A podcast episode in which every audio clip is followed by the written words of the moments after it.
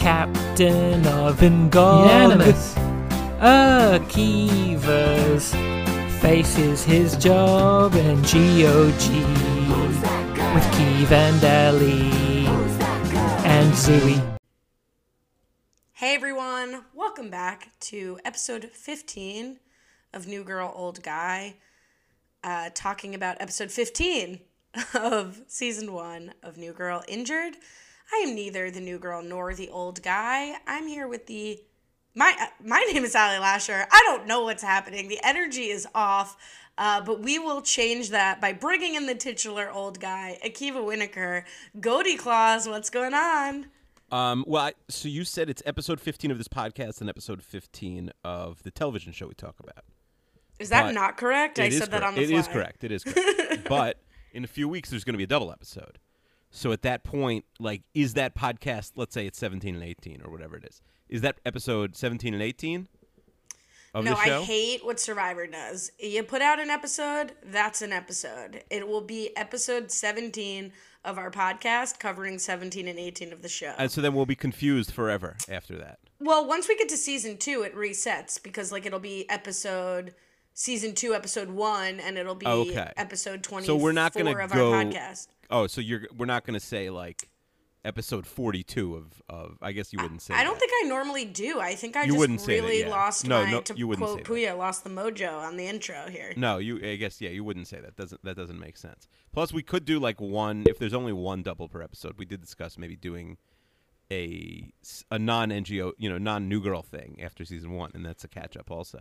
We're barely here every week so it's like we're scrounging to make the episodes and we're going to add more but I, I like i do like speculating about what the content will be if we do arrive at episode 24 of new girl We're only nine away. We'll arrive. wow time flies Keeve. Um, it does. I mean, now I'm a busy man. I have a job and, and I have three and a half podcasts, but this is my priority. Um, NGOG well, how, is my how job. are you? You know, I never asked Brian how he is on the challenge. Uh, you know, Oh. I, I, spoiler alert. I'm not really super psyched. I spoiled last week that this is an episode that I skip every time in my rewatch, so it is the first time I've seen this in quite a while. Um, we got great questions from the like honestly going through the questions made me jazzed to talk about this so thank you for giving me life audience but we have some time because i don't think there's a lot of meat on this episode Yeah, I got well. plenty to talk about. That's fine. so how are you Uh, I'm fine. I think I'm a little tired. You know, we played Among Us, the video game, from what was my time, midnight till after 7 a.m. on Sunday night.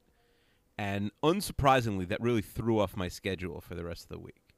It really does affect the whole. This is the longest I ever stayed on, and it was a blast, a blast, a true. No, I wish I could. I was I was very upset I had to leave, but like my kid, my there was like alarms going off in the background.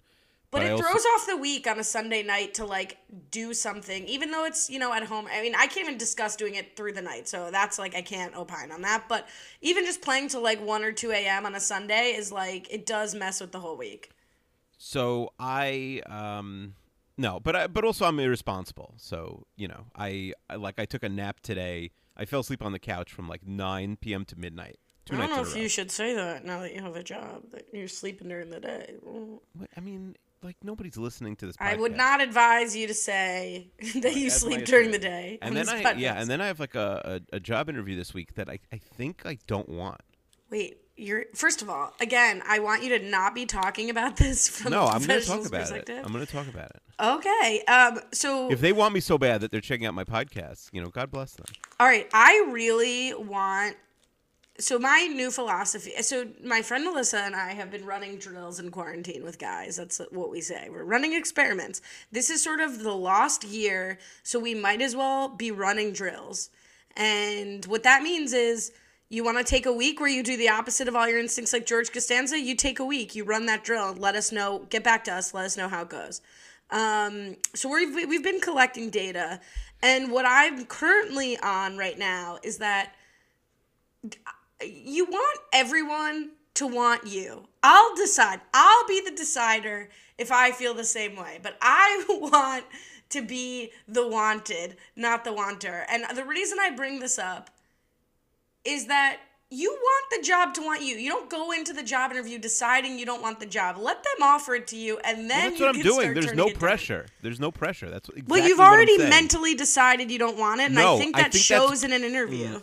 I, I I will I will go there, and I will take it seriously, but I also like have high salary demands that I do not do not think will be met based on my email conversation with the person, and I and it's far away. I don't I don't want it, so he's have again, to to beg me. equate this to dating, if anybody was going into a date saying I have high standards that this guy's not going to meet, or man or woman or whatever is not going to meet, like you're already you've already lost the date. Of course, they're not going to meet your salary demands, but you want the job, and then you say no based on the salary. Also, Uh, what are you doing interviewing for jobs? You have a job. It's complicated. It's I Well, could, let's flesh it out. I mean, if no, we I never could get do the both because the that's job I have now is is like it. I I'm freelance, so I could do as many hours as I want. So in theory, I could like do that. For, I, mean, I don't do anything else in the world, so I I could mean, like when you say you're freelance, I picture you with like a notebook and like a spiral notebook, A fedora, like, a newspaper fedora on my cap. head, Not a fedora. Not even Um, for you, a fedora. So yeah, in theory, I could work like 50 hours at my current job, but I could also work one hour at my current job and do, and so you know, this is uh, this is like an in-office job. I could do you both. can tell how checked out I am from this episode that by how early in the episode I start eating on the podcast. I'm already eating two two minutes into this podcast. and didn't you say you're getting a sandwich delivered? So this is your pre-dinner snack that you're eating on the podcast. Well, I didn't eat lunch. I've been busy, Akiva. uh huh. Okay.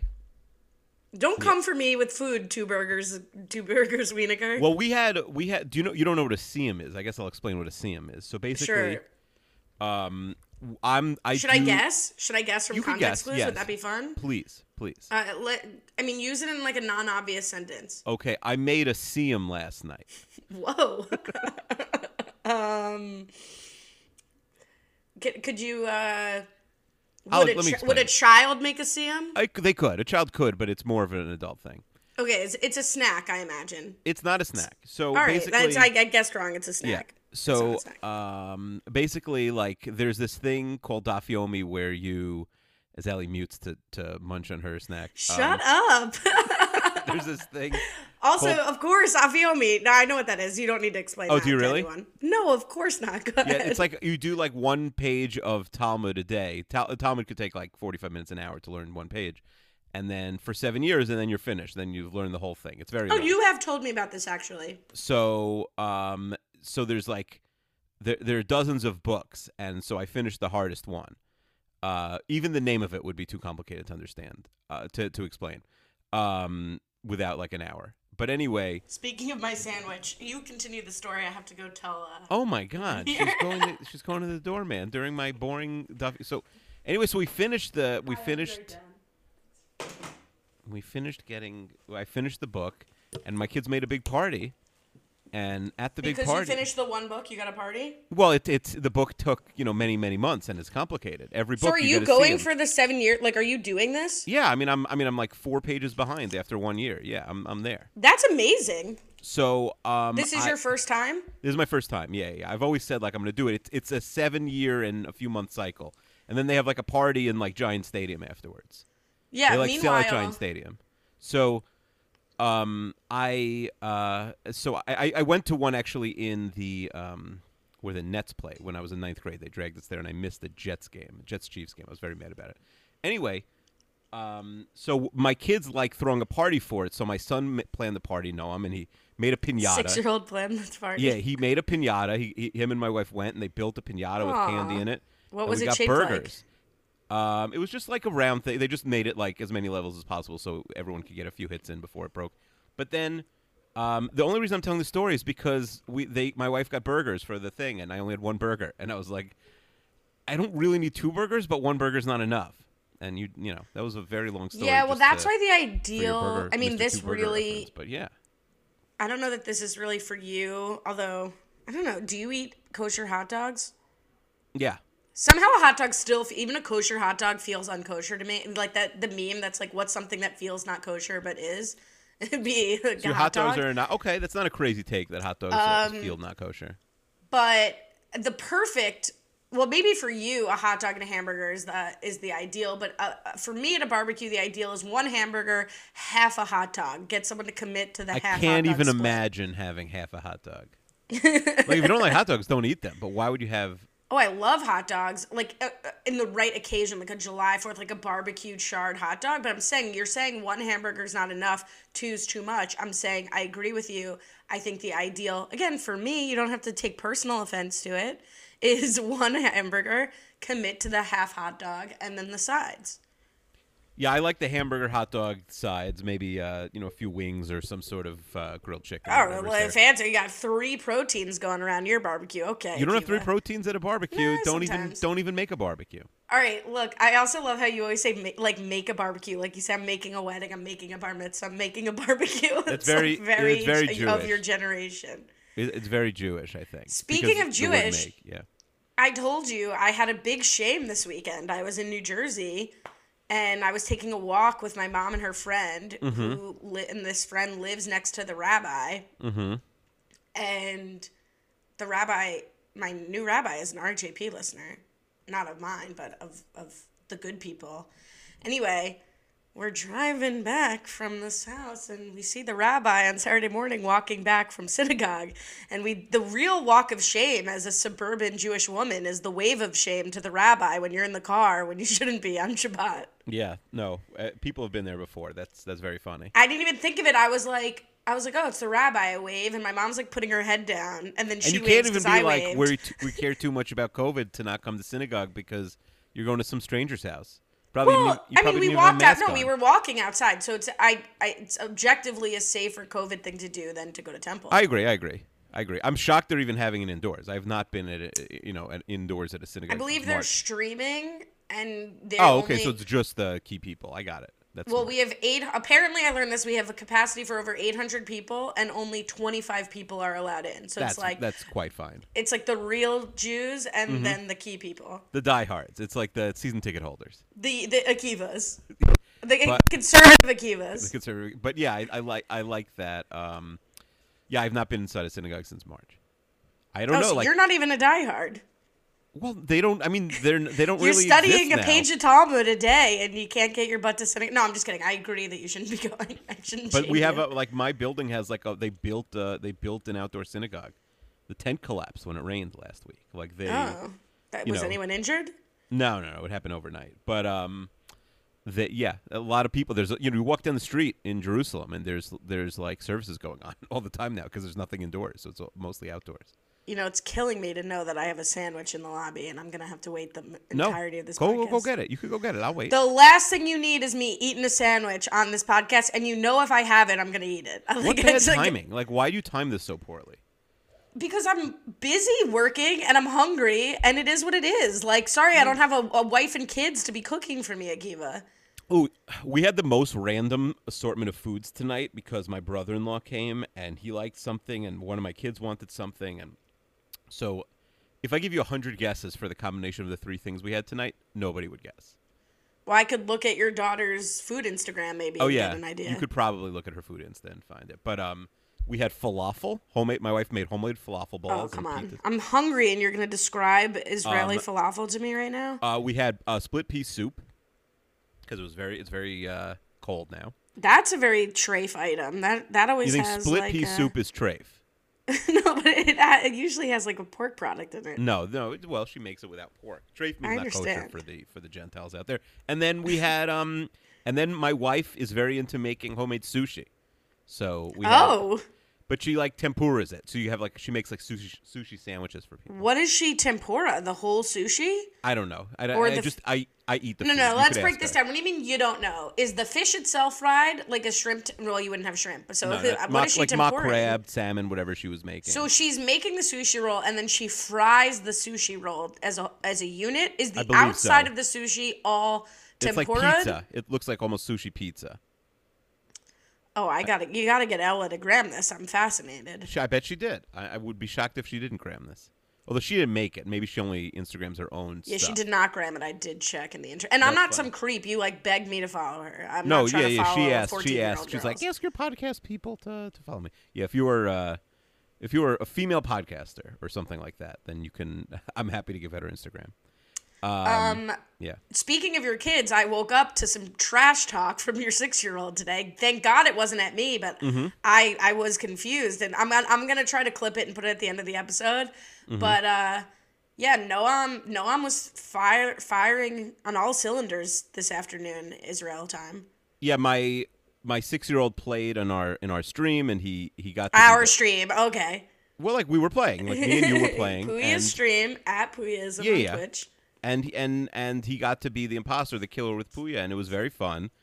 Um, and uh, but he's still a little, you know, sore about being. He got voted out. He got caught. Can, I, in hindsight, maybe they probably should have let him win. But what are you gonna do next time? I mean, I don't agree with letting your kid win. Let them take six. the loss. I, Yeah, I no, I don't disagree. In general, I agree. I don't let him win. He games, was funny about it. Like I think he was fine with it. No, he didn't. He's not actually mad, but it was. But he is like trash talking. Yeah, so he I did say you're you're raising a nice kid. He, He- happens to be a nice kid. he's very sweet. Like he'll make up candy bags for his whole class and bring them, like twenty five candy bags. Oh, takes after his mom.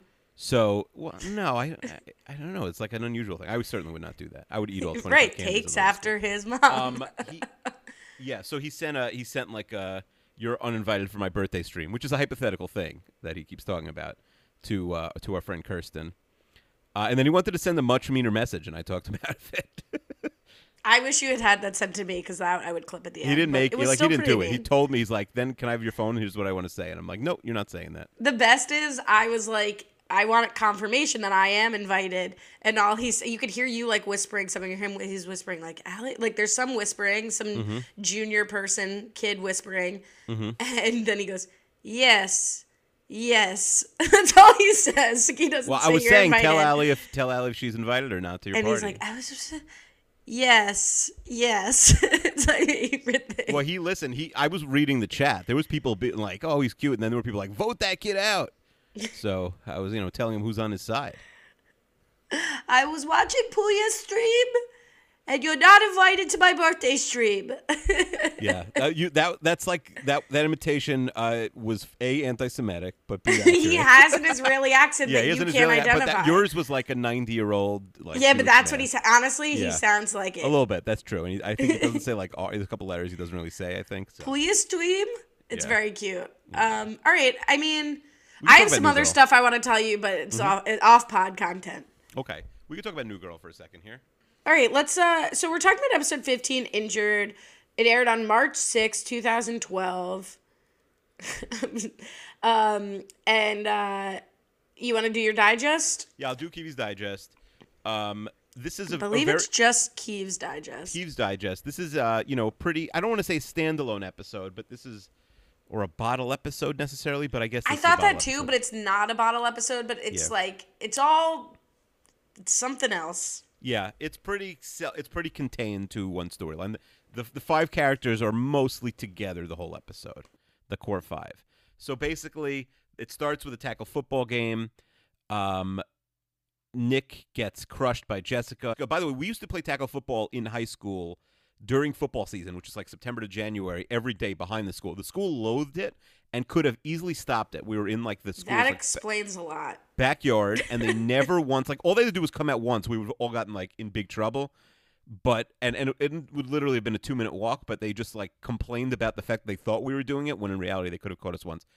One day, my friend Eric, who uh, uh, what my my friend Eric got rammed, similar to what Jess does in this episode to Nick, and immediately broke his collarbone playing tackle football at school. Oh, that is And he- the worst. And he had the foresight. Ironically, his dad is like a like a famous back doctor, but he had the Oh, foresight. your, oh, your Jewish friend Eric, his father is a renowned back doctor. I'm stunned. So he he um he had the foresight to know that if he just went into school and was like, "I broke my collarbone," they'd be like, "Well, tackle football, that's canceled. You guys are all in trouble. Who did it? They're expelled." So he hid the injury for the rest of the day till he got home, and then like, and then like the official story in school was he fell down the steps at home. Like I think he probably told his parents, but like you can't say it. You know, you can't tell the school what we did. What a G, right? Like he let us keep playing by by like hiding the injury for the entire afternoon. I the one issue I take the one thing I take issue with is I feel like he's not telling the parents. I think the parents are hearing that, especially a back doctor, and they're mm-hmm. marching in. So I feel like the. But lie think- went no, all the I way up think- the chain. I, I think if you're a parent and and the kid says like, listen, I was doing something you know dumb. It's not the school's fault. Like we were doing something, but you're going to get all my friends in trouble. Don't say anything. I don't think the parents say anything. I can ask him. I, I still speak to him. I'm No, happy to ask There's him. uh, yeah. You ask him because I'm sorry. You tell your parents. I got injured. I broke my collarbone, like a very serious injury, Mm-hmm. Playing tackle football at the school. But what I'm going to need you to not do is tell them. Remember, it's not this on the football team. It's like illegally I- at recess. Exactly. Exactly. What's the, but they're not going to sue How old the are school. they? How old are they? Where we were sophomores in, we were sophomores. They're in, marching in. You ask him. You No way. him. My par- If I had told my parents, they would not have said a word. If I said you cannot say anything, uh, the kids will be annoyed at me. They would not. No chance they would have said a word. I guess that's true. Maybe my parents. I mean, I just Yeah, if you said like it's gonna, people. I mean, people and people would not I'll have ask been him. I'm less interested in debating this. Just say, get the answer though. I do want the answer. And then my friend Andrew broke my friend Rafi's collarbone. So then I think that really we got in trouble because that was two collarbones in like a month. Well, that's bad. That's Mm-hmm. a really painful. I mean, I'm shocked you go the whole day with a broken collarbone. He he like I th- people like helped him up the stairs if I remember correctly. oh, jeez. All right. Well, speaking of somber stories, I mean, I oh, guess we're not I'm even done with like digest that was the short. no that was the first scene of the episode. Yeah. So well, you forwent the rest of your time. okay. No, go ahead. foregone. No, go ahead. Go ahead. No, uh, so Nick gets hurt. He doesn't have health insurance. He goes to uh, Sadie, June Diane Raphael, who we've met before, who is his, who is uh, uh, Jess's friend, who's a lesbian gynecologist, and um, he, but you know, she notices a growth, and they basically spend the rest of the episode assuming Nick is going to die because they whip WebMD it, and uh, they have a, a long scene at the bar where not a lot happens, where they discuss Nick's funeral and how he's going to die, and then they have an even longer scene at the beach where they end up sleeping on the beach at night um, and then and in the end, Nick goes to the doctor. He gets a clean bill of health, and in a very heartwarming moment, when he goes to pay his bill because he doesn't have insurance, the other four members of the core five have paid his bill. And in additional B story, Winston's car is dying throughout the episode and eventually dies at the end of the episode. It's pretty clean. Matt Stewart says, "Is there a place in New Girl to have an episode this somber?" Yeah. It felt like a. Now, there aren't no jokes in this episode. I definitely laughed multiple times, but it felt like a CW episode from the Yeah. 90s, right?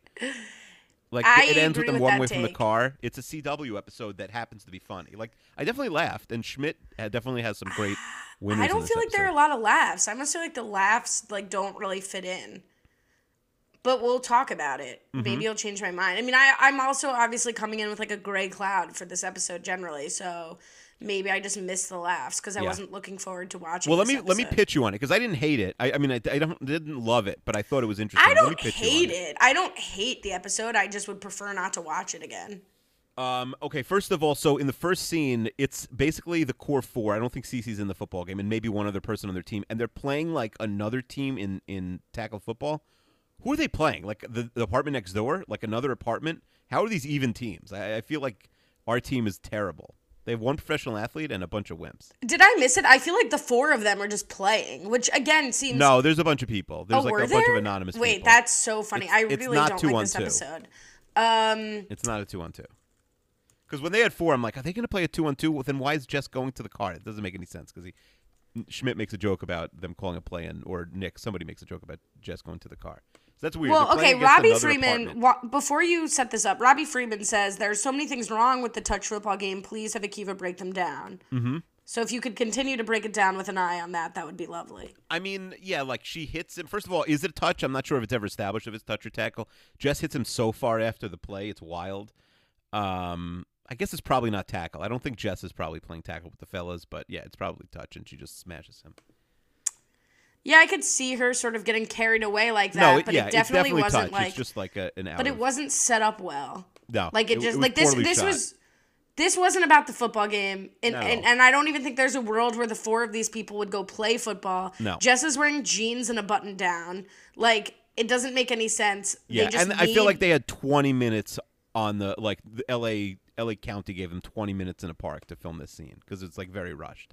I feel like that's not the issue. I feel like they have a lot of content they want to get to. Yeah, that's true too. You're right. I am looking at this. There are two other people blocking them, so they appear to be playing like four on four. Yeah, it's like another. It's like the apartment Olympics. They're playing another. They're playing another group. I actually people. only think I see two extra people, but I guess another two are inferred Yeah. in the scene. Mm-hmm.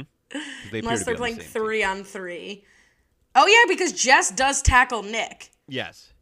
So but it's an accident. It's an accident. I think they're on the same team, and she just accidentally. It's not clear. Again, we could very- freeze frame it, but I didn't. I didn't really freeze frame it. I should. It's it's literally just like they need Nick to get an injury that wouldn't require hospitalization, Mm-hmm. and they need to go from there. Like that. Like uh, there's no we're. You know, just as a viewer of this, if I'd only seen these 15 episodes, I would never expect to see these four playing sports together again. True. Um, I uh, so we see Winston's jalopy, his bad car, right? Yep. Uh, and he says that uh, he he like it's very it's a very very meaningful car to him. He's been through so much. First of all, I feel like most of it's bad. Like I'm not sure why he's so in love with this car. But he also says a college that he didn't end up going to gave it to him illegally because they wanted him to go play basketball there. That means Winston was like an insanely good basketball. If colleges are giving him cars before he makes his decision, under the table. Yeah, I mean, I think the idea is that he's a very good college basketball player who was then good enough to out. play overseas. Yeah, yeah. Yeah, but like flamed out, not good enough to play in the NBA or anything, and is now. Well, yeah, but good. yeah. I mean, like you're not like a lot of Northwestern players, right? Good enough to play Yeah. at a college level, Sure. but then They they, go to, like, play Israel and Russia, yeah. overseas. yes.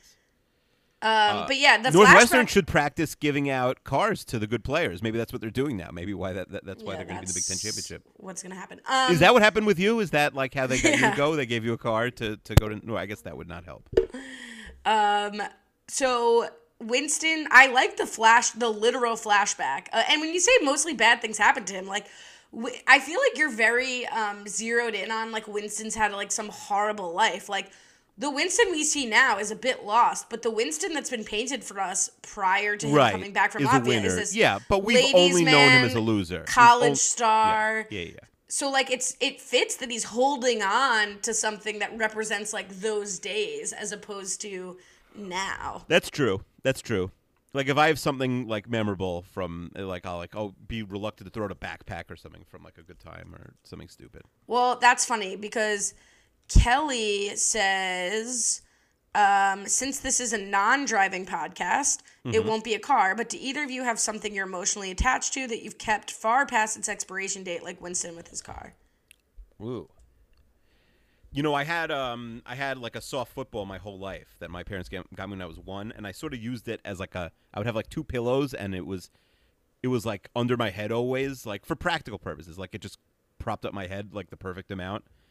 Uh, and it was my one sort of uh, thing I was attached to. And when I came back from my year abroad, it was missing. I assume my mom threw it out, either intentionally or accidentally, and never told me. But I've never seen it again.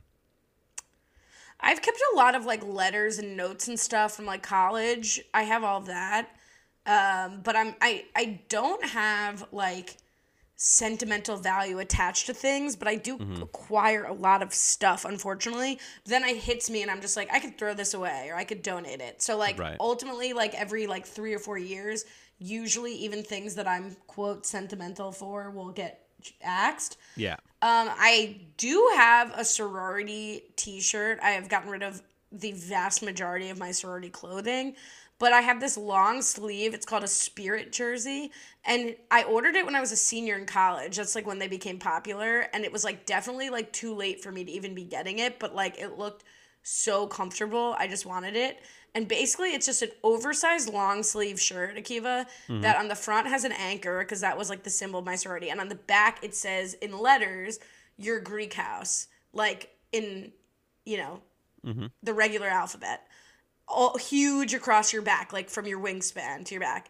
And I, this is, has holes in it. I mean, this, I got this in 2012. But is it so it's warm? eight years Do old you wear it because it's warm? it is so it's not warm it's like t-shirt material but it's like a mm-hmm. really nice baggy long sleeve tee mm-hmm. and i will never throw this thing out i don't wear it outside the house anymore mm-hmm. but it is like my favorite inside fall fair. shirt but it's not senti- i'm not like oh my god i'm so attached to my greek house i have to have it it's just you it's should my a new favorite shirt yeah, I know that's I like they sell them for like at the airport. Like you, you've probably seen them. It's like Palm Beach or like whatever. Right. But uh Yeah, you should get a stupid one for the, your next one. NGOG. Maybe I'll get a new girl, old guy Should that spirit what we jersey. sell? Should that be our merch? People want NGOG merch. Dude, no one wants Not one NGOG person. merch. Not one person.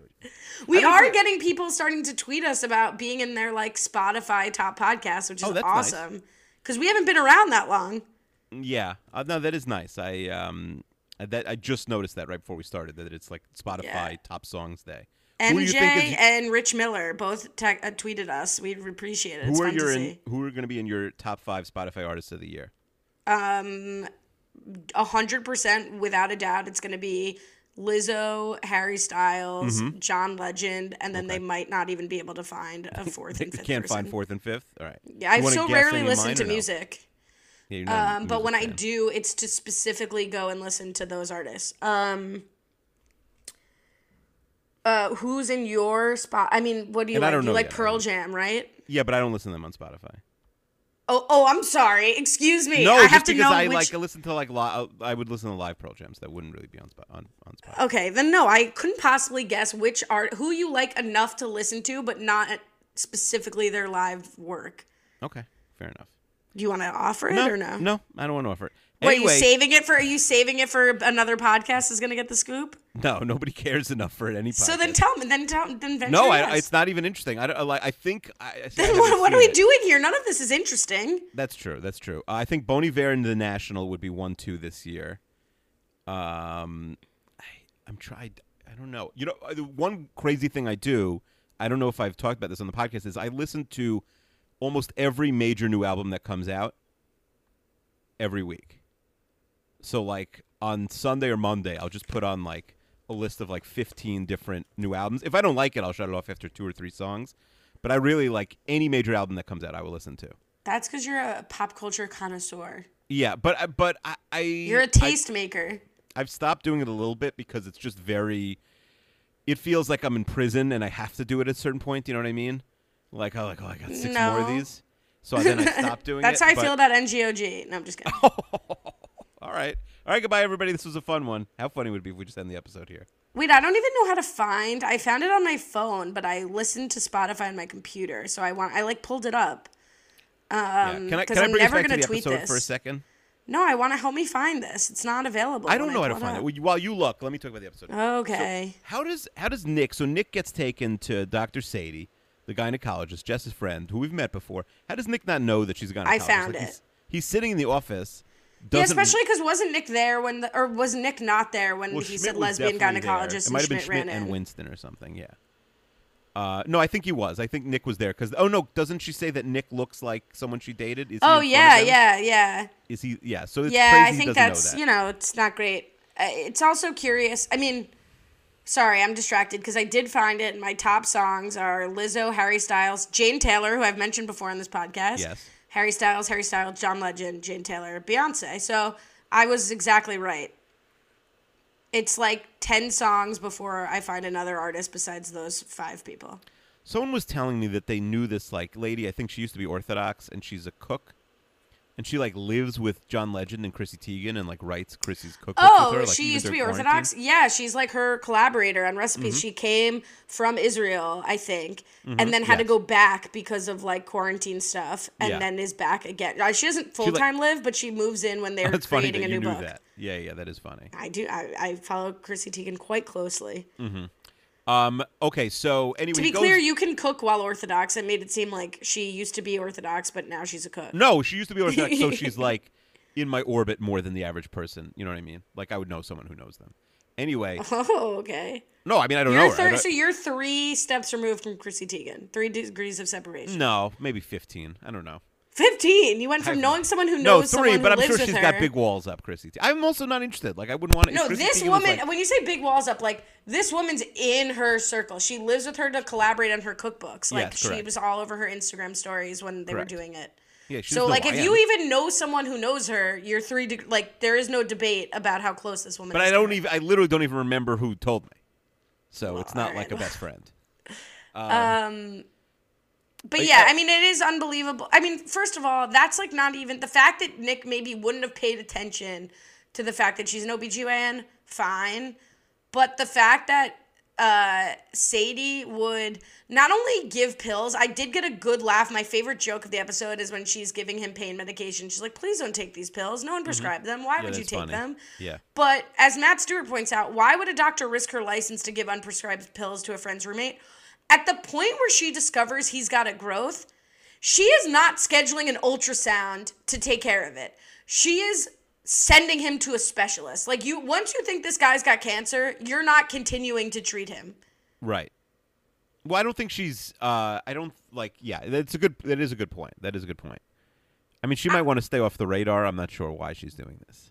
What do you mean step through? I mean, I I do know doctor friends, like parents of friends who would like in a pinch prescribe someone a birth control prescription because they were going on vacation and like they needed to get a refill, whatever, or like Uh-huh. um I have this condition, okay, I can prescribe this like pretty from talking to you on the phone without like being worried about it. I mean, you know, if I were a doctor, I would never do that because I just that's why I'm not a doctor and I'm a rule follower as a Right. profession. Um, but so like that maybe is more realistic that she would prescribe some like pr- pain medication to a guy who's got a back injury from football, but she's not treating him for cancer. No, I It's not agree. Obviously not. That is- yeah. Um. I but I wanted to ask you because after this they go to the bar, and they're not so nervous until they WebMD it basically or a fake WebMD it, and they find out his his possible symptoms are death. so if you're not feeling well, are you? And I think I know the answer. A big WebMD person. Well, it's funny you should say that because Justin Ramsey says, "How bad are you guys at stopping yourself from going on WebMD before a doctor's appointment?" Um, so you, if you think you know the answer, do I like lemons? Like, what do you think? Well, I know the answer because I know the time you thought you had COVID, you were like writing your will, and you, it was very clear you didn't have it. it was. We have not talked about that story Oh. on the podcast. Okay. Well, you thought you had it possibly. You didn't have it. I went on an outdoor date with a guy who had it in March, who gets tested every single week, and Uh-huh. then pops a positive three days after Mm-hmm. I went on this date with him. Yes. So it's not like I like brushed by someone in the supermarket and freaked out. Like I had a confirmed exposure to someone who had tested positive. But you And what did I do with that, Akiva? Did I care about myself? No. What did I do with that? you lost your mind. No, I got you free. Uh, Oh, yes, I won't say true. where the person works. Yes, you but got he, me. If he, you work, if you worked for the Knicks, you got me season tickets. Like or, or, Well, or no, I did not. game. I no, no, no. I Tickets got you a game. perk through. I, Yeah, I made yeah. a comment. A free to- shirt. I do not talk to this person anymore, but I was I like made some comment that was essentially like my friend was like, you won't ask him for this like perk through the service he works for, and he was like, I'll do it. What's his email? And so I got. So Yeah. then Ma- Mara was like, could you start going on dates with Yeah. guys who work here and here? Yeah, Mara, Mara wants to like plan where you're gonna date people now. which I was, of course, ashamed of that she would know that I had a COVID COVID exposure. Which, you know, no one should be ashamed. Go get. I got. I. I did the 14 day quarantine. I got tested on the seventh day. I got tested on the 15th day. So I did not have it, thank God. Um, but yeah, no, of course. I mean, of course that's scary. But WebMD does not make me an alarmist because I, I do tend to WebMD and it'll say like you're gonna die. And then I, I read the other it almost is more comforting to me that there are I'm automatically gonna go to I can die from whatever I'm concerned about. Right. So WebMD helps me feel like, oh, I could also have this or this or this. Uh, that's an interesting way of looking at it. So my wife loves. I, I, almost would wake her up. It- Like she loves this example so much. Wake her up. Sh- No, she said that. Uh, well, her favorite thing is I was really not feeling well uh, one time, and I'm never sick, and I was not feeling well like a decade ago. And I searched my symptoms. I don't exactly remember what they were, and only one thing came up when I put in like all my symptoms: West Nile virus. so I called up. So I called up a family. I think like you've said this on a podcast I, before. I, I don't know. I called up someone like who's like t- like sort of in my family who is the type of person who if I told him what I have he would like you know give me med- he's given me uh, medicine before, and I said listen, like I got bad news for you, like. I'm pretty sure I have West Nile virus. Like I'm positive. I'm almost positive. Like I put him in, and he's like, uh, I don't even think that like exists anymore. Like it had been. I it was. I did. I think it was like still around, but it wasn't like the absolute peak of it. And and he's. It's funny because I'm like zero percent scared of Corona, but for some reason I was petrified of West Nile. I was a different place in my life. Now it's like, please take me, Corona.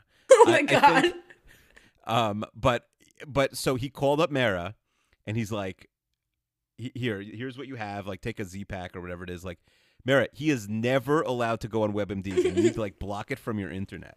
You so have I'm banned. told the story. I've I've never gone back to WebMD. I'm banned from WebMD. I think um I have said before on the challenge podcast and I've said this to Brian directly that you and Brian to me are very similar podcasters and like part of it is your sort of like Long Island sensibilities but also just like this to me was a very Brian Cohen telling of a story. I don't know that he would do this necessarily. I'm sure he'll weigh in but th- that was reminiscent very reminiscent of me laughing at Brian. So thank you. It, getting me primed for the challenge this week. Uh, nice. All right. There's like half the scene is at the is at the beach. Half the episode. We're is already at, is going like to the this- beach. I mean, I'm happy to run through this, but I feel like we have more to discuss. What? They're why? Where are they if they're not at the beach yet?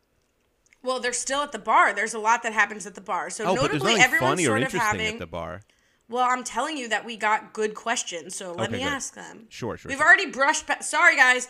We've blown through a lot of them, but I am going back to this one because I do think it's interesting. Um, Mm-hmm. because so Kelly says, which character you like if a friend is going through something rough, e.g. Jess's joking and distraction with ice cream and ocean trips, Schmidt's emotions and Fredo kissing, Winston's singing and inspirational statements about Nick, Cece acting totally normal. I'll add a little bit cold. Um, and this is interesting to me because I didn't really connect. To me, it was just sort of like a hodgepodge. Everyone's reacting, but I think Kelly does a really good job, and it's no mistake. She's like a movie and media expert, so no no surprise that Kelly sort of susses this out. But it's interesting to me to sort of tease out that all four of them have very different approaches to Nick's Yes. grief. Yeah. Um, I want to talk about that, but I also think we need to talk about like the the conflict between Jess and Nick at the bar. I mean, that's sort of this episode is really advancing like Nick and Jess's relationship in sort of a weird way before we get to the beat. So let's ta- talk about Kelly's question first. Which character are you like, or like which character's approach did you like the most? Is I like- where I you like got laughs? Where were the laughs? I like Cece for sure because, like, Schmidt i like thinks he's gonna die, but also is only thinking about himself. Whereas Jess is the opposite. She knows he's fine, but is still sort of like somewhat caring. I don't know that she knows he's fine, but I think she's trying not to be an alarmist for Nick. She's not being an alarmist. Um, yeah, I think Cece's approach it's it's sort of interesting because then you find out that Cece's father died of cancer when she was twelve, and like not to be like my dad died of cancer, but it does sort of change your perspective. And look, I'm still terrible at dealing with people in grief. It's not like I get like an expertise, but it does sort of make you feel sort of unburdened to like do a Daffy Duck impression to get somebody's like spirits up and to just sort of be like, this blows, period. You know, like this is terrible and there's nothing I can say. Or like, yeah, vodka soda, I'm gonna treat you normal because that's like no one's treating me normal. Whatever. Like, I do think that that confidence to deal with someone like that in grief or in a scared moment comes from like experience with grief. Yeah, that's a good point. I think her telling Schmidt is an exciting moment, A little bit because Jess, you know, Cece's becoming more of a cast member and is being a real person here, but mostly because like we get to see Schmidt react to a real life thing, and it's great. Well, it also totally changes Schmidt and Schmidt in a very subtle moment that I never noticed before when Cece ultimately gets up from the beach the next morning and the butt print is there and he like goes to say something gross and opts not to. And it's like, oh wow, like there's a real change in just one scene from him receiving that information and seeing more to Cece, who's been relatively cold, to then like thinking before he says something. Um, yeah, I, oh, and what do you think about Winston's performance here? So Kelly also said something about this. She said, "Can we talk about how unnatural it is that Winston does not have more of a role in this Nick crisis since he's known Nick the longest?" Yeah, I mean Nick is more in the scenes than I feel like in past episodes. Like he does get the only attempt really at a B story here with the car, even if it's dumb. And then I feel like he is like very involved in all of the moments, but but still, yeah, like I don't know. I think I think Nick. I think all right. I'll say this. I think Winston's funny moments land for me more than Schmidt's laughs do in this episode. Yeah, I will agree. And Winston does, to his credit, have his own separate sort of B story with the car, also. So That's what I said. It's, Yeah, yeah, he's. The, got the only attempt at the B story. I What agree, are I you agree. muting and eating now too? no, no, no. I, I, I'm, I'm agreeing. I'm concurring. I think it's a good point. Um, but let's talk about this Jess, I think, has some success cheering Nick up. Mm-hmm. Oh, as he's on pills. I love he's like the pills are kind of on top of me. And then they have a And he's like very drunk with the pills too. Also, dangerous Yeah, combination. yeah. I mean, you you and I have had funeral conversations. Made me at least feel a little bit more normal, maybe, with how he's saying you're not allowed to talk at my funeral. Mm-hmm. Great line from Nick. I want the girls to think I wish I brought Nick Miller to orgasm, and I want mm-hmm. the guys to think I wish I bought him more stuff. That Yeah. to me is like, you know, it's the kind of guy girls want to be with, and kind of guy guys want to be. But like so far elevated to it being funny, I love that line. I do love it. Like the idea that he just wants people to buy him stuff is really funny. And also, like you, you're expecting to say like, "I want girls to wish I slept with him," but it's like, "I want girls to please me, wish they had Right, pleased me." a hundred percent. Right, the line should be the opposite, right? yeah. It's very funny. But he says to Nick, he said, sort of like the whole lead up to like the Jess and Julia fight. Nick unleashes, "You don't know how to be a real person. Like you do the impressions, and like basically you're embarrassing, and you can't confront real feelings." Mm-hmm. Way harsh, Tai. Yeah, no, this is ooh, nice clueless reference. Thank you. Is that it? Yeah, no, uh, shout out to Clueless. I mean, we got a question, but now I'm losing it, so maybe I'll find it later. Like, what do we think about? Oh, here it's Kelly again. What do you think about Jess and Nick getting real with each other? Nick calling Jess out on her cartoon persona. Uh, Jess saying Nick doesn't do anything. Do you feel like this is a natural progression for their friendship at this time? I think so. I think we're getting a slow burn here. Like every episode, we're getting one piece of information, and my guess is leading up to the season finale, where maybe they kiss or something. That's my guess. It's a little weak to me the way that Jess calls Nick out. Like, uh-huh. I think we've been leading to these. This is sort of Jess's insecurity, and also something that is a strength, and also some like a complicated part of her is like the niceness. Is it too much? Is it unrealistic? Is she naive? That's been well established and could definitely be daggers. I understand why Jess is upset. Jess coming out and being like, Nick doesn't do anything. And then Nick's like, I don't do something if I don't know exactly what's going to happen. I guess there's a world where Nick is paralyzed by uncertainty. And so that's why he lives this sort of stagnant life. But to me, that's not what I would diagnose Nick with, is his main core problem. What would you diagnose him with? You should be a therapist. I, I don't know. Uh, I don't know what I would diagnose. But like, do you feel like that's his problem? That he's like, he looks before he leaps so much that he doesn't Yeah, leap? To he's me, that's afraid of a change. thing. Yeah, no, but he is a little bit afraid of change, and he's sort of his fear of failure sort of causes him to fail. You know. Okay, I mean, I guess that's fair. I, I just see it more as like, so yeah, maybe it is. Maybe that's underlying his lack of motivation. But Mm-hmm. I just so so there you go.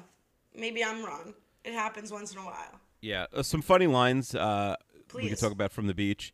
Oh, first of all, when they first get there, Well, what do you think about? Let's start. You keep going to the beach. Then there's the rap battle, and that's sort of Winston's moment. He's like Yeah. singing at the piano. I actually didn't think there were almost any laughs in the rap battle, except the ice from the glass represents the tears from my eyes. I love you, dog. That that did get me a little bit. Mm-hmm. But apparently not you. no, I the rap battle didn't do anything for me. I didn't. Right, I- it wasn't good. I'm, I want to highlight the places it failed. Also. Yeah, yeah, absolutely. I'm with you. All right, take me to the beach, Akiva. Oh, yeah, so they get to the beach. Um, this is weird because um, drunken Nick. We, I, it seems like we're gonna have a skinny dipping moment. We do sort of, but it's just Nick. It's not clear whether he takes his boxers off or not, because of course it's a big plot point that Schmidt wants to see his wiener, and we don't know. It's not addressed, so we don't know if it happened. I, I- mean, okay. I don't know. It was like the main. It was a whole episode, and and then he brings it up, and then we don't know. So I don't know why I care, but it, No, I think that's important, but I, at this point, it's like the beach thing is so weird. Like that, the fact that it escalates where he's like, if everyone were to jump in the ocean, like I wouldn't, I'd watch the wallets. And Right. Jess is like, all right, well then you're gonna jump in the ocean. Like, okay. To me, that's not something. It's not like it's like Nick's always wanted to do something, so they're gonna achieve it. It's like a hypothetical example, and then they're gonna act on it. But okay, they're all drunk.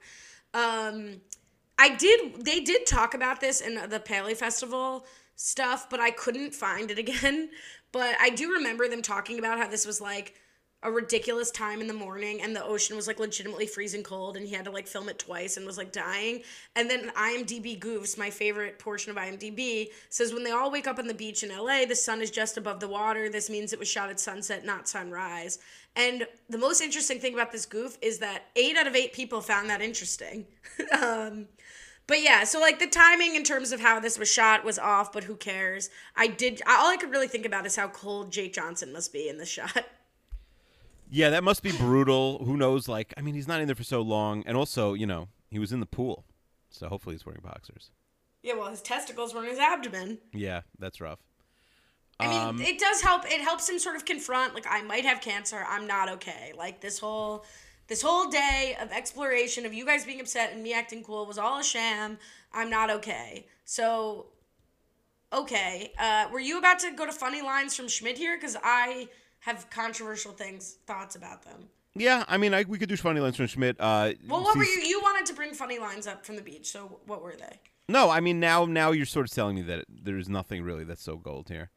Um, uh, he sort of uh, like cuddles up to Cece. She says, "Are you using medical crisis? Your best friend potentially dying to feel my boob with your face." She says, um, uh, "Honestly, his best line. Uh, oh, th- uh, well, uh, when they're sitting down, and and they realize like, oh, you know, maybe Nick's gonna die." And she's like, "What are you thinking about?" And Nick says, "Well, when you get up, like, there's going to be an imprint of your butt in the sand. That's pretty relatable." And then That's Um, relatable. make a joke. I mean, I'm sure I would think something like that, but Well, the- let's talk about the the weight loss line. So Matt Stewart says Yeah. how uncalled That's for the is best that one. is Yeah. the Nick needs to lose weight joke while he's breaking down. It seems out of place for his character um, a bit, or was that setting up the fact that he's never grieved?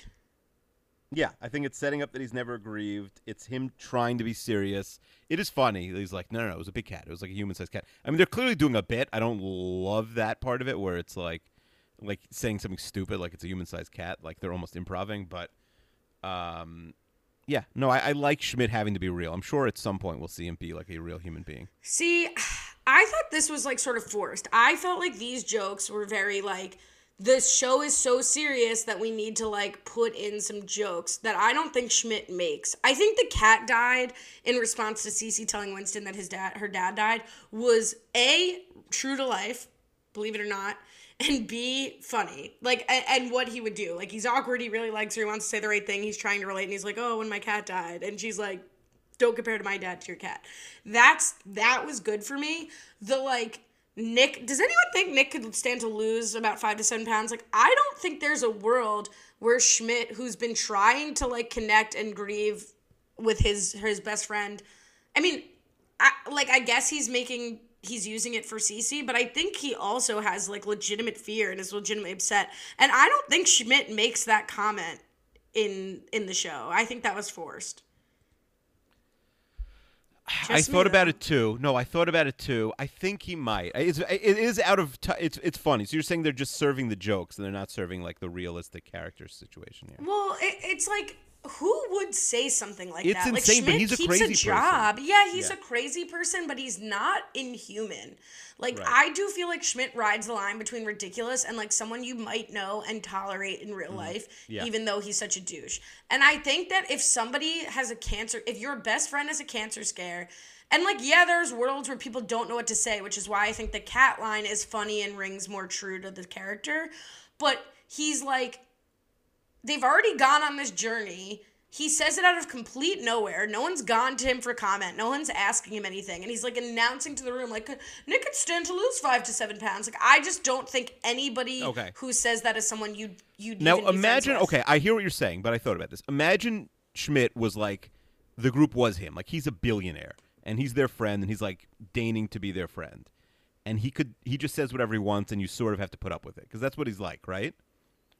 You following what I'm saying? But that, but yeah, My I, point there is, is like- actually a different character in the show who later shows up, who like they have to pretend to like because he's got money. Like, but it's not like so I- yeah. so okay. it's like eh, they're basically making him. So my point is, they're almost making him a little bit Trumpy, right? Where it's like I'm just always going to say whatever I want, and no one's going to be able to call me out on it. But I know? don't think that's true to the character we've seen so far.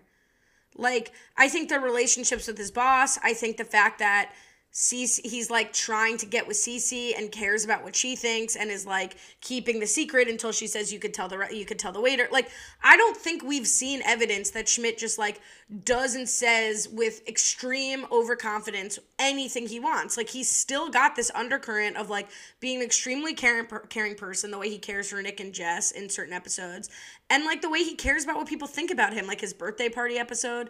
I don't think he's just got this like very one-dimensional Trumpian way about him. And granted, we're only 15 episodes in, and and the characters are still being figured out.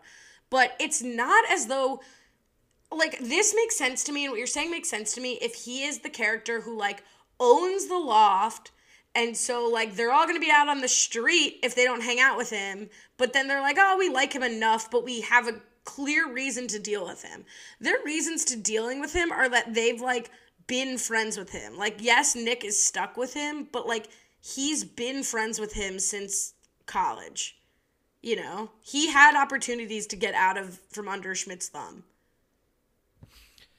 Yeah, it's tricky. I mean, listen, he could be growing or, you know, devolving, I guess, as a character. Like, we haven't known him that long that it's impossible that he could sort of surprise us though. I guess I just think he said douchey things that run the line of someone you'd like still keep in your life. But if so, and maybe I'm just more sensitive to this kind of thing, I don't know, but like this line is just so jarring and not work and doesn't get a laugh from me either. So it's like not even like, oh, well, it's a little crazy, but it gets a laugh.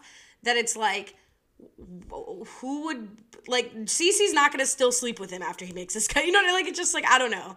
In a way that the cheese stuff isn't as bad, or like the the our shared interests. Like it's funny and it's douchey. This is like cruel.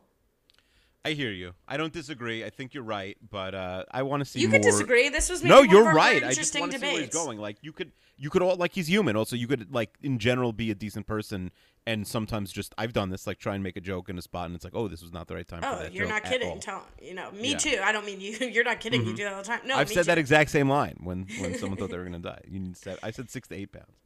Um, yeah, when I thought I had COVID, you were like, you could stand, you could stand lose six to eight oh, pounds. Oh, stop, stop, stop! You're gonna be canceled. I would never even think that. Um, um, yeah, he he tells Jess he likes her at the at the uh, the beach. That's like a big moment. It's not like I like you, like you, but you know that's something.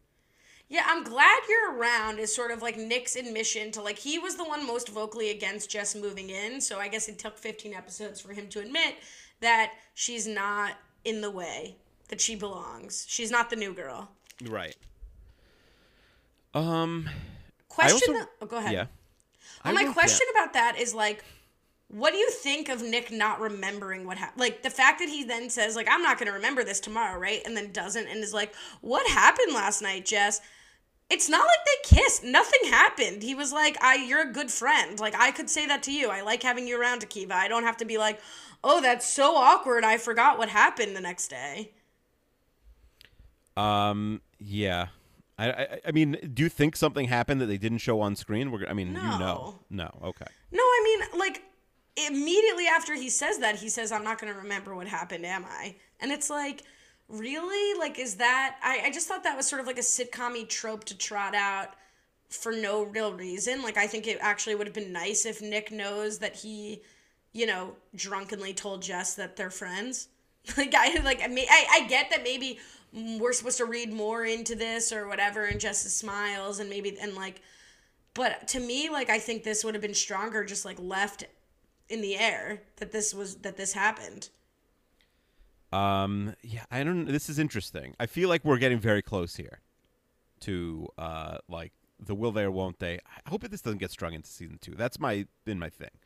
They cannot still be doing will they or won't they in season 2 well that maybe that's what i'm getting at in, in a totally terrible roundabout too many words way is like they take a step back they take two steps mm-hmm. forward or one step yes. forward and two steps back by him then forgetting that he yeah. said it i mean that's the jim and pam method right they wouldn't take that many steps back but there would be obstacles in the way like roy right right so but uh, then this to me is a loose obstacle of just like oh i forgot i told you that mm-hmm. okay cool and there's probably like I could bring an example from Ross and Rachel, which is equally famous, but I'm not a Friends person. But that's the other famous. Will they or won't they? Um, I but, but here's a, a, a note I wrote. um, when we're sort of we wake up in the morning and it's and the camera's on Nick, and this episode's really about Nick. I wrote Jess is objectively not the star of this episode. Like this, the star of this episode is 100% Nick, and it is not completely told through Nick's eyes, but it is told through Nick's eyes far more than any other character. Jess as a side character in this in this episode. Okay. So when you say they wake up on, oh, you mean you just like thought of it when they showed you him? Well, yeah, I th- was thinking it, and then like, and, and I'm like, hey, this isn't really about Jess, and then they immediately flash to like Nick waking up and not Jess, right? The show's called New Girl. Like Jess is Jess is, uh, you know, if the show was called like The Loft, it would, you know what I mean? But it's it's interesting. I, yeah, I'm I was on see where this Kickball. Friends, which is a podcast with um, Jesse and Robbie. Mm-hmm. And so this is the official plug. You can check it out. I'm gonna retweet it. Robbie Freeman tweeted it out. Um, interesting. They do. They did me, but then like we did like two hours on ranking New Girl characters. So don't listen if you're spoiled. If you're not. Oh, I can't spoiled. listen. Robbie, remind me in three years. I'll listen to the episode. Yeah. Um, but like, and it was a lot of fun. We had a good time. But then they buried it under other crap that they talk about. So like, if you want to listen to it, you got to listen to them talk about like other TV shows and their dating lives. Oh, wait, so you're they put you in the middle of the episode. You're They saying. put me at the back. And so they really want people to listen to the beginning. I mean, listen, people click. Doesn't matter. like, the download's a download. I thought it was gonna be standalone. I'm, I'm like, what the hell? you didn't get a standalone me. episode of Kickball. I'm, I'm, I'm buried. Maybe it wasn't good. Maybe the be- the stuff at the beginning was better. What shows you did suggest. Yeah, that's what you do. You put the bad. You put the good stuff at the end, and then the bad stuff at the end. That's not really how podcasts work. I don't want to. I don't want to burst your bubble, but usually it's like Bill Simmons sometimes will have like a really like maybe a big name guest, but they're like on a bad phone line, or it wasn't interesting, or they were just plugging. So it'll be like, you know, here's me, here's me with my friend, uh, you know, Jacko talking about basketball for an hour. To- I mean, a house talking about basketball for an hour, and then there's like, uh, like Stephen Hawking, but it's like bad, so it's at the end. Then So you know, are you admitting that the people you have as guests on the mailbag are your buried guests? no, what's a separate segment? Oh, there's no way to put the mailbag first. This is a separate first. segment. There's no way to put the mailbag first. I, I think that maybe Mm, maybe they had put to move things the around. Maybe you didn't bring the heat on Kickball Friends. Look, stop laughing at their podcast. It's so No, rude. I'm laughing at you. You you know you should have brought it. I'm sorry. Um, well, you know, I'll never do that again. No, I don't know. I'm joking. Uh, it was it was fun. Um, you could check it out if you want. It must be like And Robbie's four-hour gonna come on the show at some point also. He is. Um, all right. It was it was a good time. Another Um, note I had, uh, Allie, is this is all one day. Like this is a Wait, there had to be a day. reason I was talking about this. Oh, so we were talking about on the podcast Kickball Friends that uh, New Girl is, and, and and it was sort of, and I'm referencing me on that podcast, referencing you on this podcast. That like this show has done a disservice to itself by being called New Girl. I think in the way that maybe we have, in by calling this podcast New Girl Old Guy, they are not really explaining what's going on on the show by calling it New Girl. And in that way, I think too much weight is placed on just the character when it really is shared, as I think at this point you understand, as a total ensemble show. So it's not a surprise that to me, Nick, it's not jarring to me that Nick is the star of this episode, although I think it's very interesting for you to raise. But it does feel a little unexpected given that it's called New Girl. Still better than the original title, Chicks and Dicks, but they probably could have done better than New Girl. Yeah, I am interested to see like season three, episode three. Is this like, is this still New Girl or is this a, a full ensemble? Because I thought I came in thinking it's really all about Jess, but this episode is like, she is not. You know, it, it, she happens to like. Yes, she's in every scene basically, other than the flashback. She probably has the most screen time, but like it's not about her. But yeah, like I was saying, so this is the Well, longest. wait, I ever. actually want to keep talking about this. I'm sorry. It- Okay. equate this to Seinfeld, though, because that's another show where it's like uh, Seinfeld, but it becomes an ensemble show. Now, I do think that early New Girl does a lot more scenes without Jess and develops a lot more stories and characters that aren't Jess than Seinfeld does season one. Mm-hmm. So it's just interesting. Like, I already feel like this is, for some reason, Seinfeld remains a great name for Seinfeld, even though it could be called Monks. I don't know, whatever, uh, what other titles it could be Right. called. But But this, I think, already is peeling away from the Jerry focused model of Seinfeld. Yeah, uh, but I didn't know that at all. My point is like I thought it was like really Jess centric. No, but I, I know you didn't know, but I'm saying with 15 episodes, it already has Yep, moved absolutely. far and away beyond. I mean, I guess the first season of Seinfeld's only like six episodes, but. All right, go ahead. It's the longest day ever. Longest day ever. Yeah, that's it. I mean, listen, they went to they went to the bar and the beach after he had you know he he had a doctor's appointment, a football game. This is a long day. They should be tired. All right. Um, finds out through an ultrasound that he's cancer free, which I'm not a doctor, but I, I do feel like you don't really find that out through an ultrasound usually. But um, they pay for him. And KX says, Isn't Winston just as broke, if not more, than Nick? Um, yeah, like I do. That was my initial thought. Like I thought there would also be a joke, like, "Hey guys, I'll pay you back," and they're like, "Okay, great, it'll be a thousand dollars each or something," Yeah. you know. Um, That- yeah, that would've been good. It's a great friend thing. It is a nice, heartwarming moment. Again, more CW show than sitcom, but um, I, I it it was, uh, you know, it, it- what's it called? Like uh, Winston is hard up probably for whatever this was, unless this was a couple hundred bucks, and they're each putting in like sixty dollars. That's a lot. Well, it's also like Winston maybe has less income, or I guess definitely has less income because he's been, all we know is he's been fired from his temp job. Yeah. Um, but he's better with money. Like Nick pulls out a plastic bag and is like, carry the one, put it on this card, put it on this like statement. Like Nick doesn't have a wallet. Like Nick, I think, is clearly less responsible with money, and Winston probably has more disposable income. It's crazy that like Jess could see the plastic bag and still be interested in him. Like, isn't that the, Well, one of the biggest sh- deal breakers? she's If not you were on a- interested in him. What? She's his friend. I know, but like the fact that she's going to be interested in him ostensibly, like I, mean, so you think? We'll see. I don't know any woman. Like he's getting women. He just got Julie. Yeah, because like, women want to fix men. It's like a, it's like our what? So if you saw a, a gentleman with Akiva, pla- Akiva, yeah, why are you yeah. even asking me this? so the plastic bag You would not be a deal breaker for you. Akiva, No, you tell you me. had a much. Cra- what was your deal breaker that we talked about? I don't remember what it was now, and maybe it's not for air. But you had I like a don't very funny deal breaker. I don't um, remember.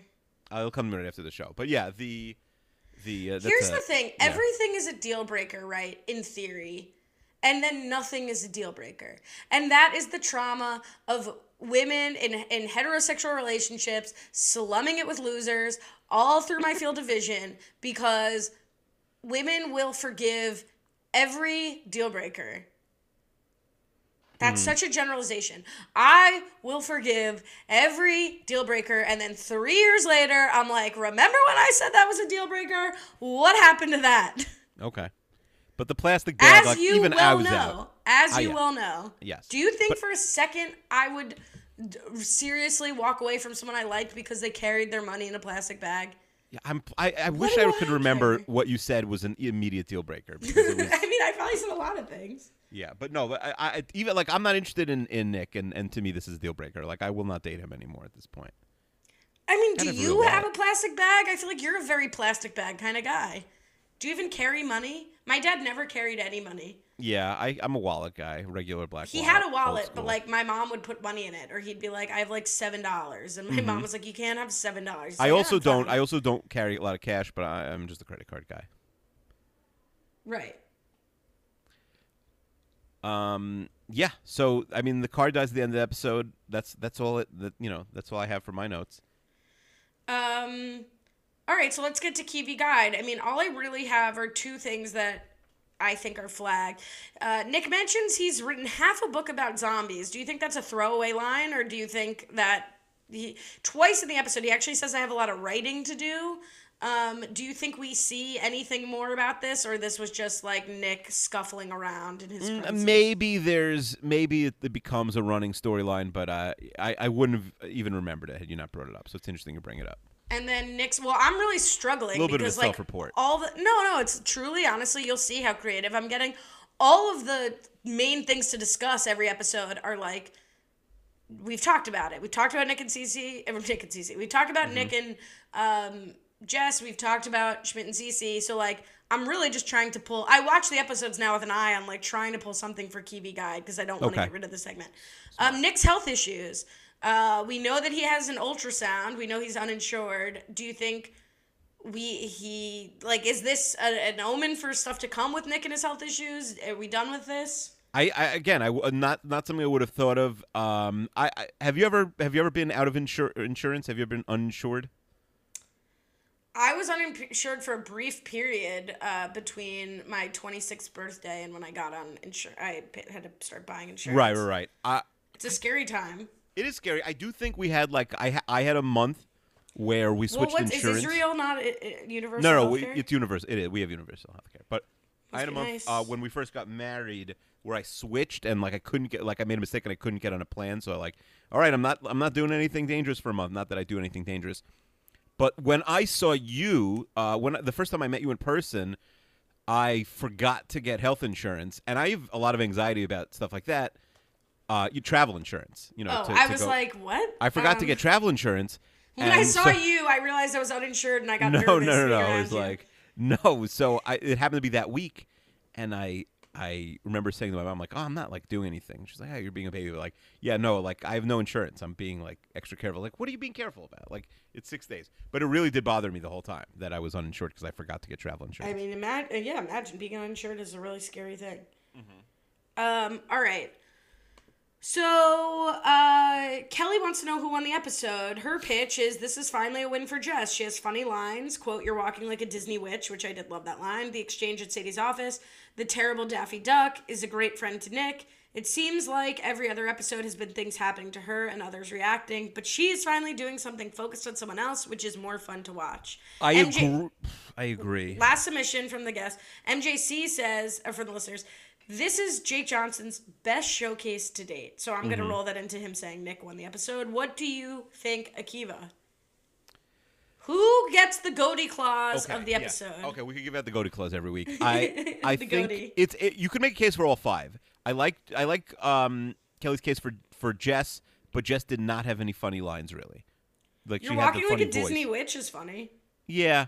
Um, and Nick also he's the he's obviously the heart and center of the episode, but he has no funny lines. Schmidt has by far the most lines. Like you might not have thought they landed, but they give him all the jokes in this episode. Cece's like a real human being and has some funny moments where she's the straight man on the on the beach with Schmidt. You could give it to Cece. And Winston has one of the bigger Winston episodes yet, but also not a ton of jokes. You're insane. Jess wins I- this, and it's not even close. Sorry, she I'm wins giving by a country mile. I'm I'm giving it to Schmidt. You're giving it to someone who literally acts so not within the bounds of the story. How can he win the episode He when he every is joke. actively work? Yep, no, he didn't. Every joke. Nick's Nick, my favorite jokes come from Nick, who said, uh, "Girls want to wish they uh, brought me to orgasm," and That was wanna-" funny. Like all That the jokes funny. that I called out were not. I already voted. jokes. You should have brought that in. Well, for- I'm it's just like telling saying, you, saying I- now that you saw someone vent. Like, well, it's a shame for before. you that you don't listen to me when I talk because I did raise all of these Yeah. as we discussed it, and I explained how honestly this is. I'm happy for you to be saying Schmidt because it's this will not age well for you, and it's not good to have said that Schmidt won the episode. Okay. You're saying the person the most insensitive to his best friend's condition and out of place wins the episode. Yeah, I mean, I'm also the type of person that like doesn't like seriousness and would rather make jokes at all times. So yeah, I, but it's not to him. good jokes. I mean, I think Sadie. Well, maybe then I relate to it. Sadie probably has the most laughs per appearance, like for a screen time. Yeah, yeah. Sadie's very good. I, I, I, Um, what, I was only think core five. She's really the only other person with a speaking line other than like the nurse. Uh, Sadie's excellent in this one. I agree. So I think I would say Jess clearly wins the episode. I think it's the most likable that she is, like just objectively. I think she has success with Nick. She has sort of relationship breakthroughs with Nick. Um, she gets challenged. She makes funny jokes for that are appropriate with the situation, and uh, yeah. So I think she wins with the honorable mention to Sadie, and an embarrassment to Akiva. Um, Dan, uh, Caleb says, I was going to ask, I thought we wouldn't have any material here, but we did do 20 minutes of Jewish talk in the beginning. So Danielle's asked a question every week. I guess I'll ask quickly. Do you know who Zooey Deschanel is currently dating? I, I we've discussed this, but now I'm blanking. Not on the podcast. We haven't, I don't think. Tell me who. I'll tell you if we. One of the property brothers. I think. Uh, oh, so I, I, I think I saw a Wikipedia page. Okay. Um, not much to say there. Sort of a, it's hooey behavior to, to borrow from uh, Who Weekly, Very it's sort of it's like beneath her celebrity. Like I feel like it, it takes her celebrity I- down a peg. What, here's what I would say, and I'm not super familiar with the Property Brothers, but I know like who and what they are. It's almost better to date a civilian than to date a low-level celebrity. Correct, I agree. Especially someone from reality television. Reality television, yeah. It's like if you're Lindsay Lohan and you're dating dating Ozzy from Survivor, that's like, oh, I don't want to actually be famous. Like I want. Lindsay Lohan is your go-to famous person?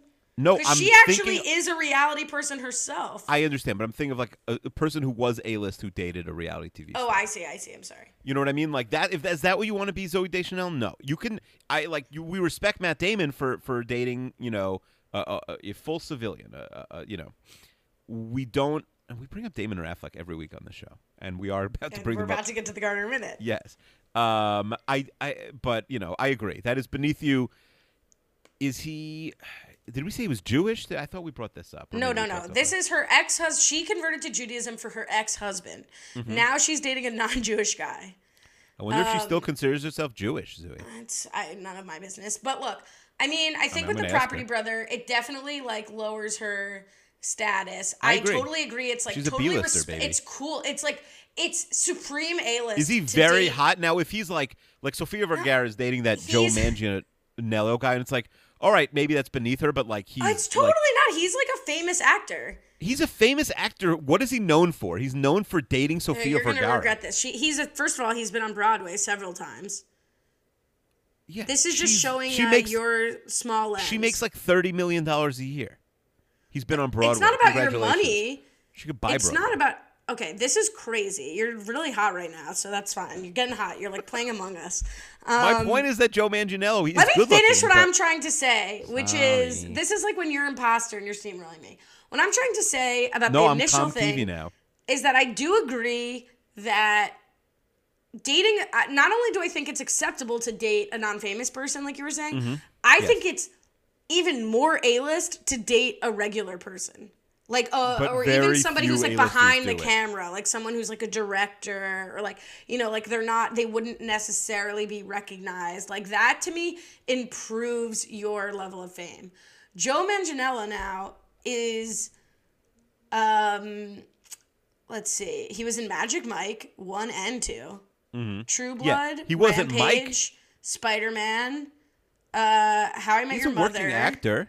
He has a nice career. smurfs Guess who's one paying tree when they go out hill to dinner? for like 10 years Guess who's paying when they go out to dinner? doesn't matter to me it's not about how well paid you are and in fact i think he's somebody who marrying sofia vergara raised his celebrity but did not lower hers I know, I agree, but isn't he? Isn't he like good looking though?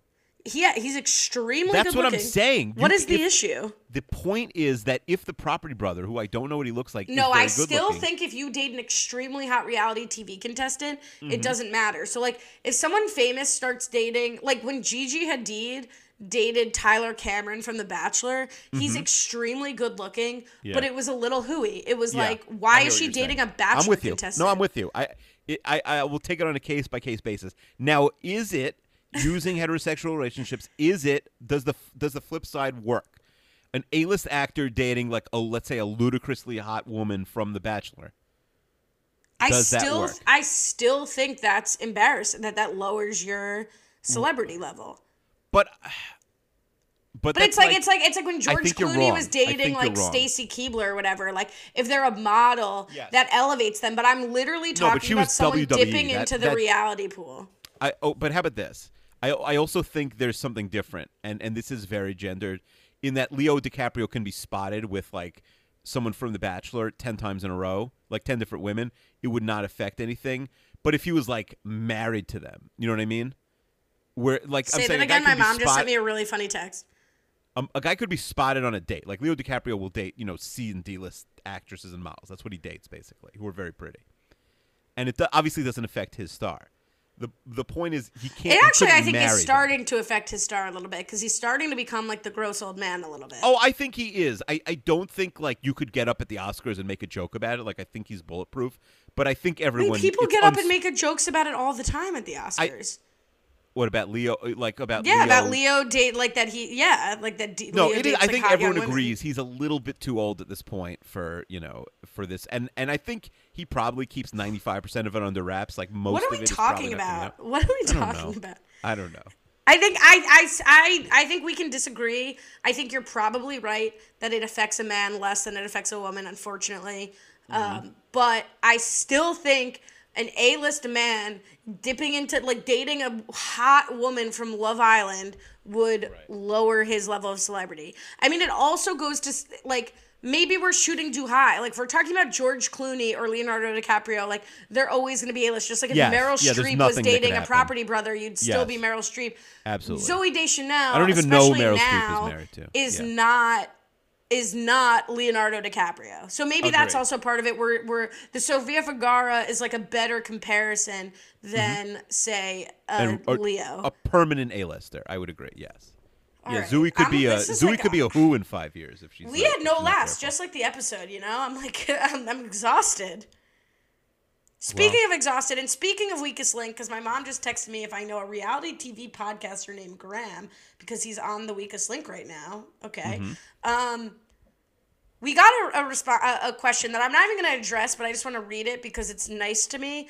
Allie, you said last week that someone sent an idea for an app for you to co-host it. However, Akiva vetoed this idea, and that's how the alley slasher nap started it. I don't know what that means, but that is not feud. what started our issue. feud. I'll say that.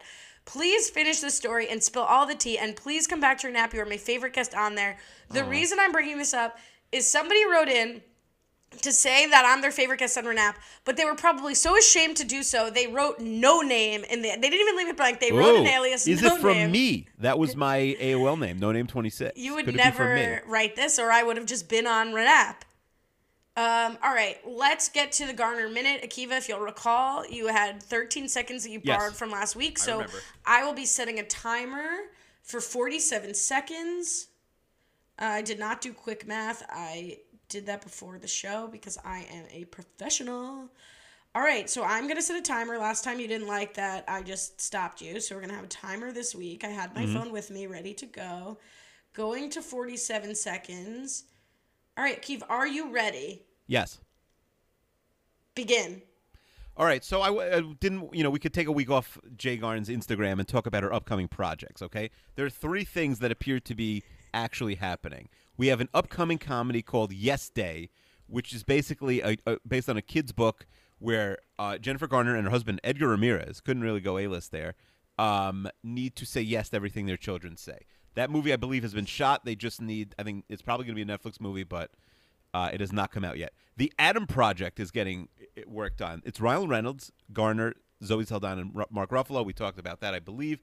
And then she has a TV show on Apple TV coming from J.J. Abrams called My Glory Was I Had Such Friends, which stars Jennifer Garner, I think, as a woman who's undergoing a a, a uh, heart uh, life saving heart transplant, and uh, she's gonna have a whole group of female friends.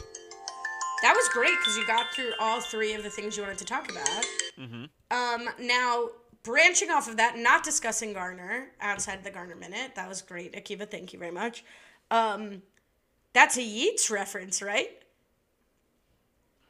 What? Yates, Yeats. I'm quoting Seinfeld. That's that's what that's a reference to what Kramer writes in Elaine's birthday card, is it not? What does he write? My gl- and they'll say my glory was that I had such a friend. Okay, and you're saying that's from Yates or Yeats? Is it Yeats or Yates? I thought it's Yates, but does I thought? Oh, you're right. He said There's- I thought Kramer says Yates, but he doesn't. It's Yates, and he says Yates. I apologize to Kramer for misquoting uh, him. And the, but the author of the book is Amy Silverstein. It's thinks think where man's big glory most begins and ends, and say my glory was that I had such a friend. I love this. There's a Reddit post that's Obama quotes Kramer, That's amazing. but and then it gives credit to Yates. Yeah. But now I'm like, is it actually not? No, it's Yeats, not Yates. It's spelled Yeats, but is it Yates? Yeats. No, it's oh, interesting. We'll never know. Don't add us. I don't care. No, well, I'm gonna have to here. I'm gonna play the pronunciation. They'll say it. Hold on. I love these YouTube pronunciation things. I am an English Yates. major, but I don't know Yates. Yates. Yates. Yates. Yates. All right. Um. So, yeah. So, re- what was the name of the project? The Adam Project. No, the second, the third one. Oh, my glory was I had such friends. Yeah, one of the one of the That's shows what happens I'm- to be called the project. Th- well, but I'm saying that's that's what I'm referencing. Okay, this is this is. I'm not going to cut 20 minutes out of this episode like I did last week. Um, all right, great Garner minute. We got some great five star reviews. We really appreciate it. If you want to let us know you're here and that you're surviving this with us, uh, not against us, you can go to anchor.fm slash um, new girl old guy. I really should create a whatever link for Apple Podcasts. So you can also you search old guy. We remain third, but what I like is that first and second and old guy have been changing. We remain constant, baby. We will not be dethroned, but we will not be pushed up, Top and that's three. fine with us. Yes. Um, so thank you to Taro V. Eight two eight sorry eight eight two three Dre eight eight two three, um, and a friend of the podcast Laura Royden, uh, who wrote the best Jennifer Garner podcast. Thank you so much. We appreciate it. Um, and yes, great. Up to 214 five star reviews. I did have a thought the other day. Like, do you think Garner would check her DM if we asked her to come on? Um, Not will she come on? Like, would she see the DM? sh- she's got a person for that. Her, Yeah. her Instagram is so well done and feels so genuine that it must be done professionally. I agree. I agree. Whoever her person is, there was some like tweet I saw the other day that was like, "I hate people whose like tw- Instagrams are." This might have been Hannah Berner. I forget. I'm sorry to quote without attribution, but it's like basically the, the you you hate the people whose Instagrams are like so obviously done by someone else or whose celebrity Instagrams who need to be done by someone else. I think Garner nails the like having a person do it for her and still coming off like she's involved. Um. Yeah. Interesting. All right. Well, I've lost you. Let's move on. Uh, you can submit questions. Thank you. I feel like the people who submitted questions, you really kept us afloat this week. We love the questions. Keep them coming. You can follow me at Lash Tweets or don't follow me, but you can go to the pin tweet. That's where the questions thread is. Um, you could follow Keeve at Keeve26, but he never tweets about New Girl. He only retweets. So, you know, mm, whatever. This week, I I will guarantee one tweet about New Girl. What is the what is the retweeting? Like it's like get get some original material. I honestly, I just hate the form now. It, it makes tweeting less fun the way they have retweeting. It makes me want to do it less. You know what I mean? it, you retweet more because you don't like that the retweeting. Basically, it's like get me out of this mess. That's what I. All think. right, get me out of this mess. Uh, at Kiev's podcast, uh, we dropped a. I got a lot to plug this week. We dropped a Seinfeld podcast on the patrons podcast. It's great. Oh, I gotta Um, listen. Yeah, sure. You should do that. Everyone should do that. Um, Kiev did a highly anticipated episode on Renap this week um, with the great Liana Boris and Mike Bloom. What he didn't get a Um, great. about choose your own adventure. Sorry, you just go said ahead. great Liana Boris and Mike Bloom.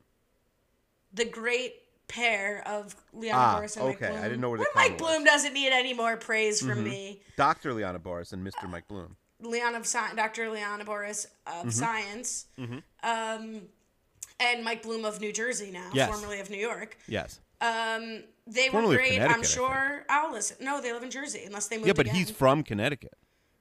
What am I supposed to track him three states back? Yeah. Let's move on. Um, and then you can listen to uh, Akiva and um, Alexander Chester discuss football on 32 Fans. Mm-hmm. And you can listen to me coming up. Here's an exclusive. Uh, me, Brian Cohen, and Rob Cesternino will be doing a preview of the challenge uh, season 36 um, for this upcoming season, which premieres December 9th. We'll be recording that this weekend. It should be available at robhasawebsite.com. Um, I will be back with Brian Cohen uh, starting, God, in a week, in a couple days at robhasawebsite.com slash challenge iTunes to subscribe. Um, and I was on Kickball Friends with Jesse and Robbie. That was a lot of fun talking about New Girl. I believe that's all I have to plug. From Would you ever join an adult kickball league? Would that be something Um, you would do? With co- honestly, it seems so crazy now. I know. I know. Um, but but yeah, we'll be back next week to talk about episode sixteen. Control, Akiva, something I have a problem with. What do you think this episode's going to be about? I'm gonna say that. Uh, I'm gonna say. I'll say, Nick has anger management issues. That's my guess. So you think uh, he's mirroring his ex girlfriend, Mm-hmm. Julia? Um, that'll be interesting to see. Uh, you were wrong to recap from last week about what this would be about, but again, you got one word. You're doing a great job. Mm-hmm. Um, all right, with that, we will be back next week to talk about episode 16. Do we have a guest? I think maybe Brian is scheduled to come on. Oh, that would be sweet timing. Synergy. I think we did that maybe on purpose. We'll, we'll see. Maybe, maybe We not. definitely Brian will didn't let do me that know. on purpose. Uh, I did think about wanting him to be a guest around the time when there was the challenge. Okay, oh, maybe you did. I'm or sorry, maybe we know. were gonna do. No, we were maybe gonna do our six and a half year anniversary podcast and try to make that around the same time as him being a guest. I think that's what we did, and then MTV was like, "Psych, we're dropping the challenge around then." So it did work out. Um. Mm-hmm. Right, Anyway, with that, Keith, we'll see you next week. I'll see you next week.